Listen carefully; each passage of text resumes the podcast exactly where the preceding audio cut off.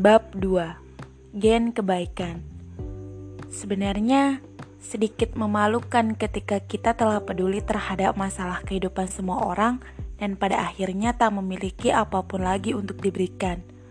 Selain sebuah nasihat mengenai berusahalah sedikit lebih ramah. Aldous Huxley Untuk mengenal orang-orang dalam buku ini, saya mengajukan banyak pertanyaan tentang mereka tak jadi soal meskipun pertanyaannya terkadang tidak masuk akal. Inilah pertanyaan-pertanyaan tersebut. Jika ada suatu cara yang sesuai bagi Anda untuk menolong orang lain, haruskah Anda menjadi orang tersebut? Apakah Anda cenderung tetap bahagia meskipun dalam situasi yang menyedihkan? Adakah suatu persamaan di antara orang-orang yang dapat meraih keberhasilan atau kebahagiaan dalam berbagai situasi? Bahkan dalam situasi perang saudara sekalipun. Haruskah Anda berasal dari kehidupan yang mungkin sangat mewah atau sangat miskin? Atau haruskah Anda berasal dari keluarga yang penuh kehangatan atau terbiasa dalam penderitaan? Haruskah Anda memiliki latar belakang atau pendidikan khusus? Katakanlah seperti pernah bersekolah di sekolah khusus orang-orang suci. Satu pertanyaan yang lebih konyol lagi. Apakah sifat-sifat istimewa yang mereka miliki ada hubungannya dengan genetik? Jawaban dari semua pertanyaan di atas hanyalah satu kata sederhana. Tidak. Tahu seorang pun yang memiliki lingkaran putih tanda orang suci di atas kepalanya. Daftar riwayat hidup yang menyatakan lulus dari sekolah khusus orang-orang suci pun tentu saja tidak ada hubungannya dengan hal ini. Satu persamaan sifat yang dimiliki orang-orang ini adalah mereka tidak akan pernah menjawab sebuah pertanyaan dengan kata tidak. Tak peduli siapa yang melontarkan pertanyaan itu. Latar belakang mereka jauh lebih beragam dari apa yang mungkin bisa kita temukan dalam suatu kelompok. Jika latar belakang itu bisa disebut sebagai profesi orang yang baik hati, pendidikan, pendapatan, latar belakang, atau kelas ter tertentu sering kali diharapkan oleh mereka dalam berbagai wujud profesi, seperti dokter, pengacara, ahli pemrograman komputer, arsitek, atau penyedia makanan.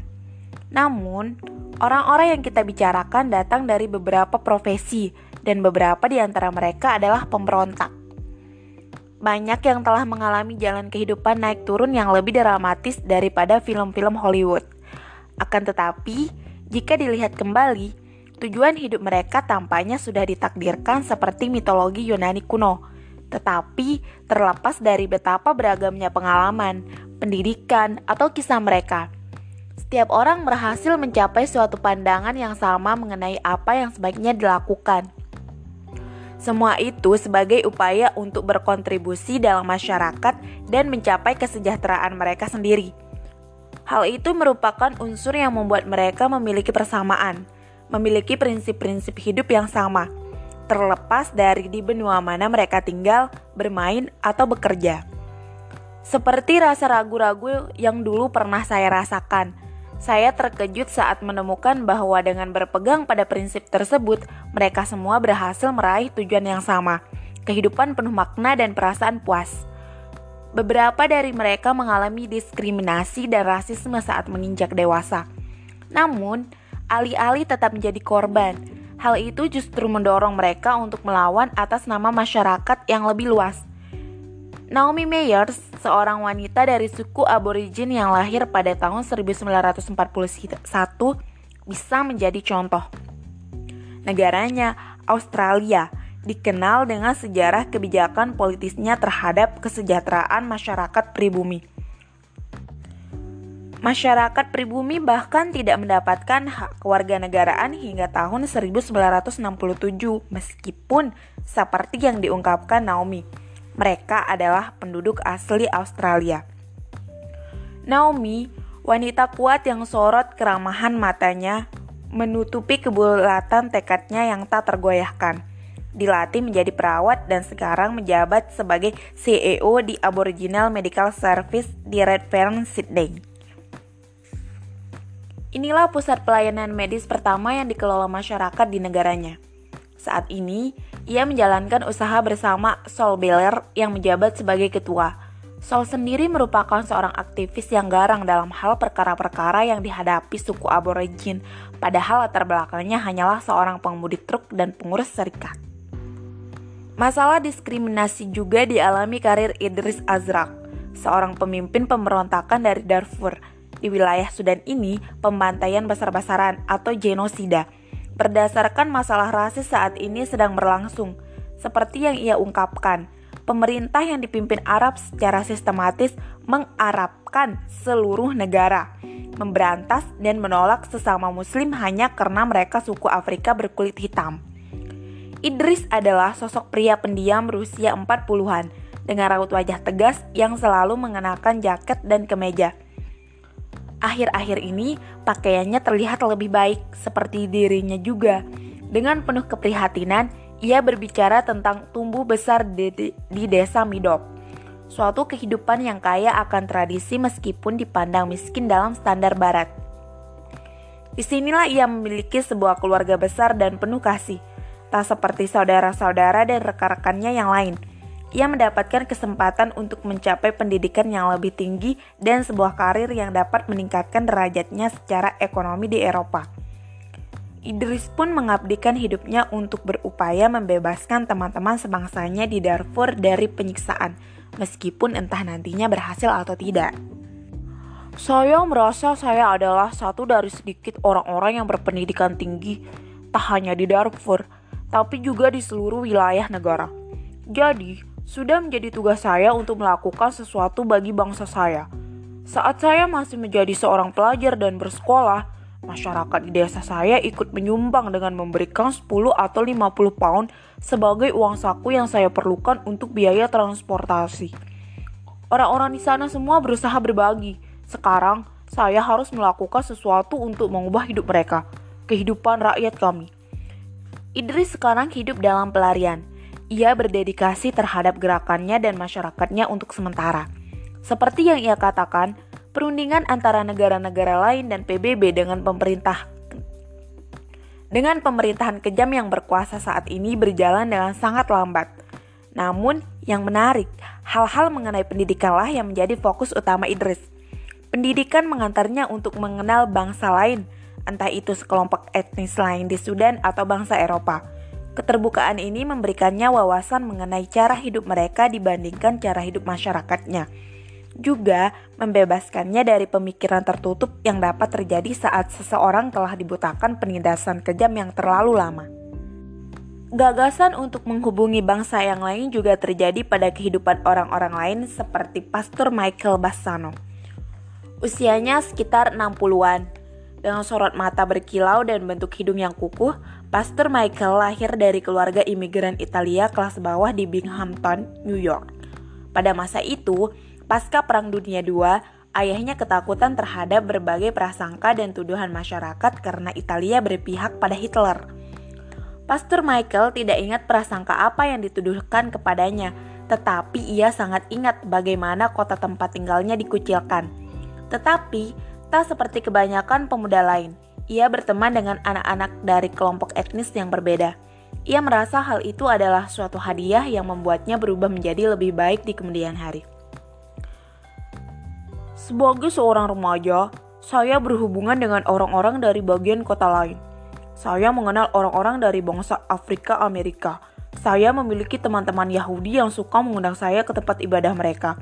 Jadi, saya tidak selalu berada di tempat ibadah Katolik yang sesuai keyakinan saya. Saya memiliki keterbukaan terhadap orang-orang dari keyakinan dan etnis lain. Mereka memberi saya cara pandang yang lebih luas pada cara saya memandang hal-hal lainnya. Bertahun-tahun kemudian, setelah berkarir sebagai pendeta Katolik, ia menanggalkan segala perlindungan paroki yang menaunginya dan menghabiskan 10 tahun pertama untuk bekerja di Chile demi membantu masyarakat miskin yang menentang rezim pemerintahan yang suka menindas. Ia menjalani 10 tahun berikutnya dengan tinggal di Thailand, bekerja sama dengan para penganut Buddha. Sekarang saya tidak hanya berasal dari Binghamton, New York, katanya dengan penuh syukur. Saya memiliki pandangan yang lebih luas terhadap dunia ini dibandingkan sekadar memiliki sudut pandang orang Amerika. Saya adalah bagian dari sebuah gambar yang lebih besar. Sosok lain yang berhubungan dengan bangsa yang lain adalah Paul Poleros. Dalam usia 50-an sekarang ini, ia adalah pria kasar berbadan besar namun baik hati. Sebagai seorang arsitek terkenal di Sydney, Paul merupakan salah satu pendiri organisasi Health Habitat di luar urusan klien pribadi dan perusahaan. Fokus kreativitasnya terdapat pada hasil karyanya yang glamor saat memperbaiki kamar mandi di beberapa komunitas aborigin yang selama bertahun-tahun anak-anak aborigin kehilangan daya penglihatannya sebagai akibat dari kondisi perumahan yang buruk. Ia sendiri mengalami kehidupan sebagai bangsa lain. Ayahnya adalah seorang imigran Yunani, sedangkan ibunya hanyalah orang Australia yang normal. Paul mengatakan bahwa saat ia masih kecil, tak ada seorang pun yang memanggilnya dengan julukan Wok, semacam penghinaan umum untuk bangsa Yunani dan Italia di masa itu karena memiliki tubuh yang besar. Namun ternyata tumbuh besar dalam lingkungan rumah tangga bersama kakek dan nenek. Kakek dan nenek yang hanya mampu berbahasa Yunani telah memberikannya suatu cara pandang berbeda, membuatnya terbuka terhadap berbagai pengalaman bersama orang aborigin. Seperti yang dialami juga oleh Sandra May Habers, seorang dokter gigi. Keluarganya beremigrasi dari Latvia ke Australia setelah Perang Dunia Kedua dengan sedikit harta yang bisa mereka perlihatkan sebagai bukti bahwa mereka dulu berasal dari keluarga kelas menengah ke atas. Saya selalu menjadi bangsa lain dan di sanalah semua percakapan berpusat.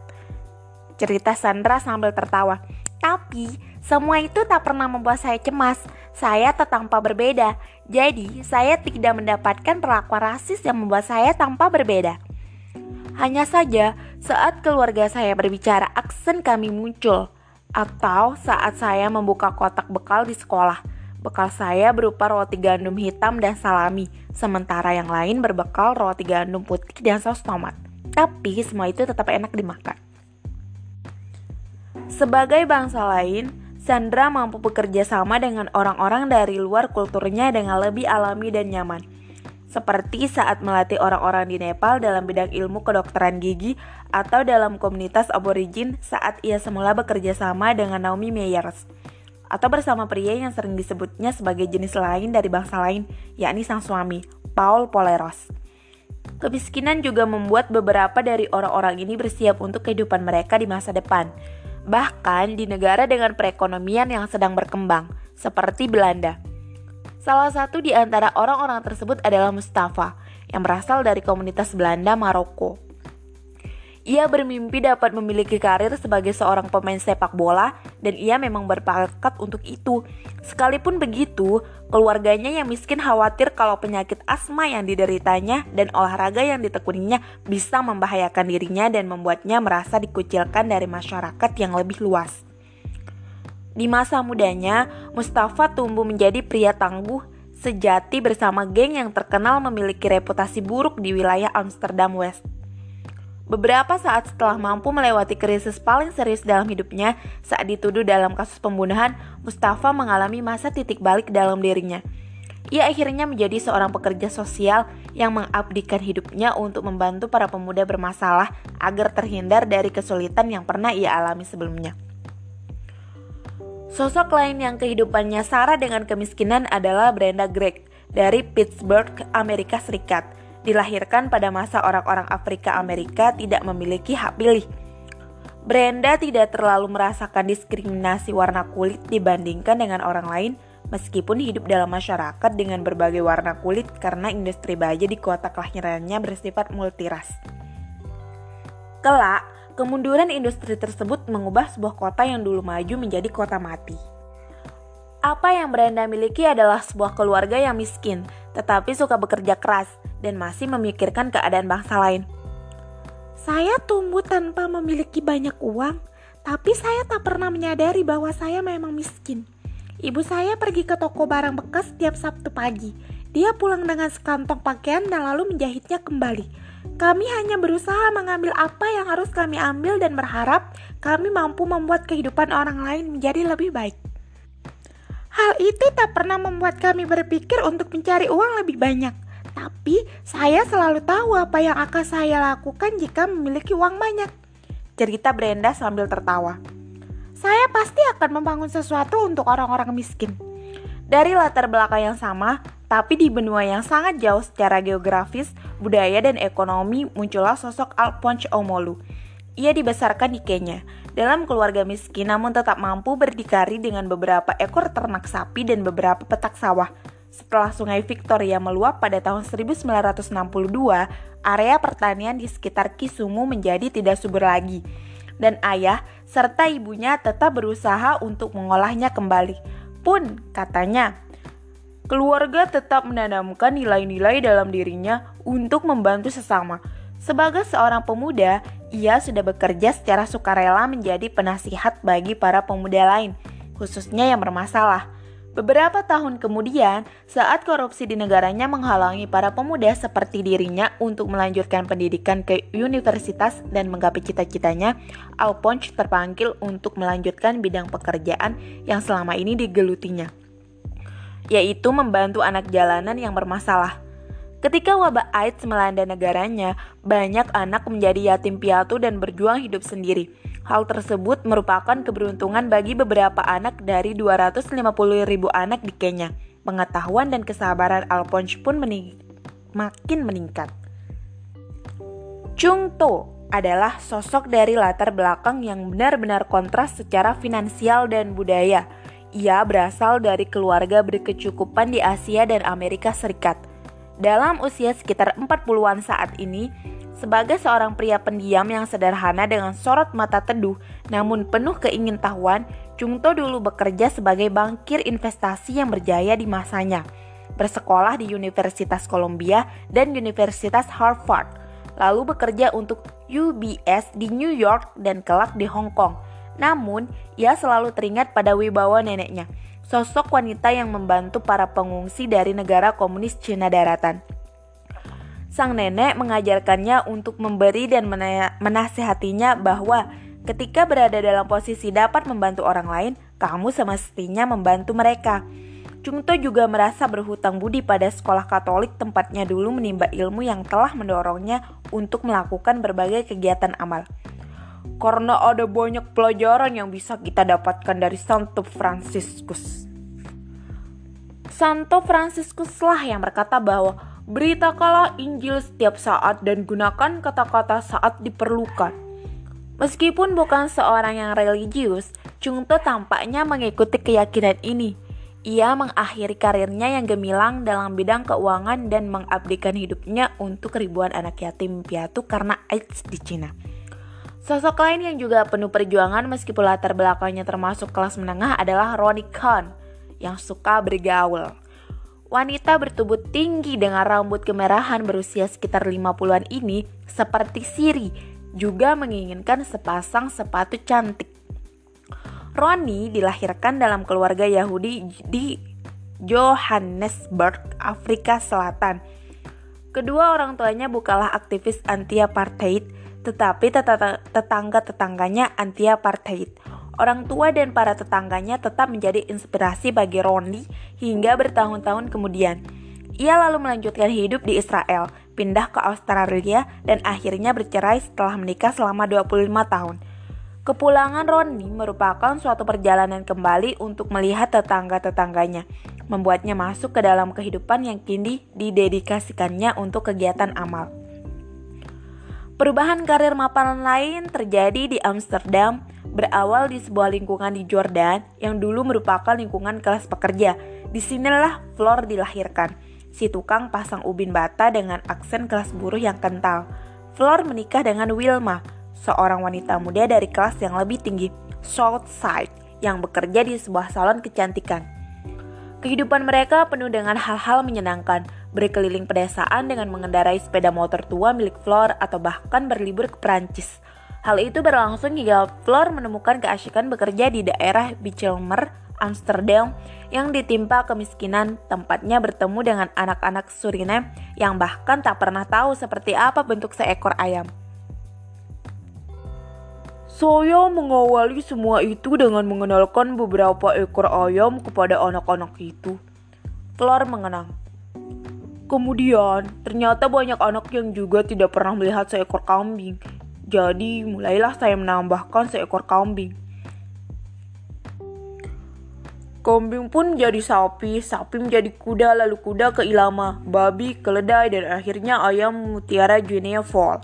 Hingga akhirnya semua itu berubah menjadi sebuah peternakan sebagai bahan mengajari mereka jenis binatang. Selama 30 tahun berikutnya, Will dan Flor, pasangan kota kelas pekerja, menjaga agar peternakan tetap berjalan yang secara harfiah berada di antara gedung-gedung bertingkat. Dan sekali lagi ada Siri di Buriram dari Thailand. Saat masih kecil dan miskin, hasratnya untuk memiliki sepasang sepatu telah mengirimnya ke sekolah dan menuntunnya menjadi seorang guru. Namun, bahkan caranya memilih subjek pengajarannya pun memiliki kualitas sebagaikan dongeng. Pada usia 18 tahun, Siri menumpang sebuah truk bersama seorang wanita muda yang sedang hamil. Tiba-tiba, ia melihat wajah teman seperjalanannya itu meringis kesakitan. Ia berteriak kepada sopir untuk menghentikan kendaraan.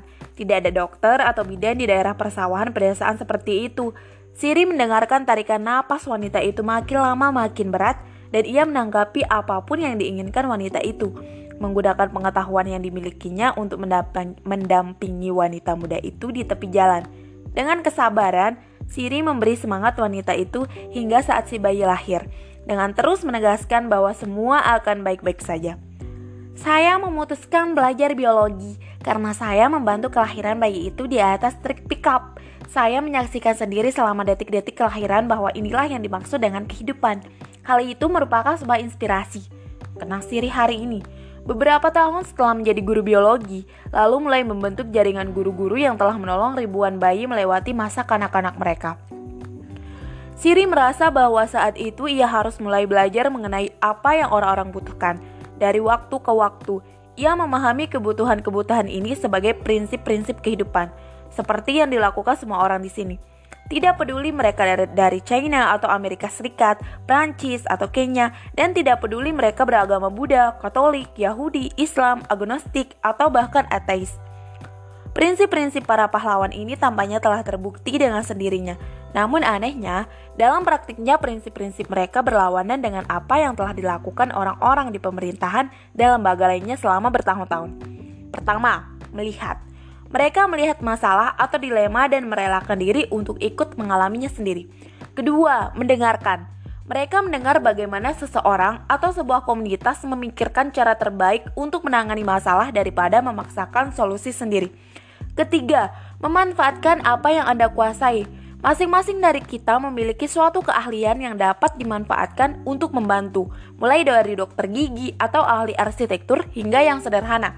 Keempat, memiliki kesabaran. Perubahan yang dapat terjadi dalam jangka pendek dapat berubah kembali tak seperti janji-janji para politikus untuk mengakhiri kejahatan dan ketidakadilan sosial dalam waktu satu malam. Solusi yang nyata membutuhkan waktu panjang untuk mewujudkannya, bahkan dapat berlangsung hingga puluhan tahun. Kelima, memberikan dorongan. Ada hal yang bahkan lebih penting daripada menggunakan uang untuk menyelesaikan suatu masalah, meskipun uang memang diperlukan juga, yaitu memberi inspirasi untuk memiliki harapan dan visi, serta mendorong orang lain untuk bermimpi. Pada gilirannya, apa yang orang-orang ini lakukan adalah menerapkan prinsip-prinsip tersebut dalam kehidupan mereka yang jauh lebih berharga bagi setiap orang yang mereka bantu. Dengan membantu orang lain menuju kebahagiaan, mereka belajar untuk menikmati kehidupan mereka sendiri. Dan sekali lagi pengalaman pengalaman mereka juga telah ditegaskan oleh Sains pada bulan Maret 2008, majalah Sains melaporkan sebuah hasil studi yang memaparkan bahwa Menggunakan sebagai rezeki untuk membantu orang lain dapat dipastikan akan mendatangkan kebahagiaan yang lebih besar. Mereka yang secara acak menyisikan sebagai rezekinya untuk membantu orang lain dipastikan akan mengalami kebahagiaan yang lebih besar daripada mereka yang menggunakan rezekinya hanya untuk diri sendiri. Saya pun mempunyai pengujian ilmiah sendiri yang saya terapkan kepada orang-orang untuk mengetahui apakah kata-kata mereka hanyalah ucapan belaka atau mereka telah membuktikan kata-katanya dengan suatu tindakan. Pengujian saya termasuk menghabiskan waktu bersama mereka dan melihat apakah mereka termasuk teman yang asyik untuk diajak makan bersama, minum, atau sekadar mengobrol biasa.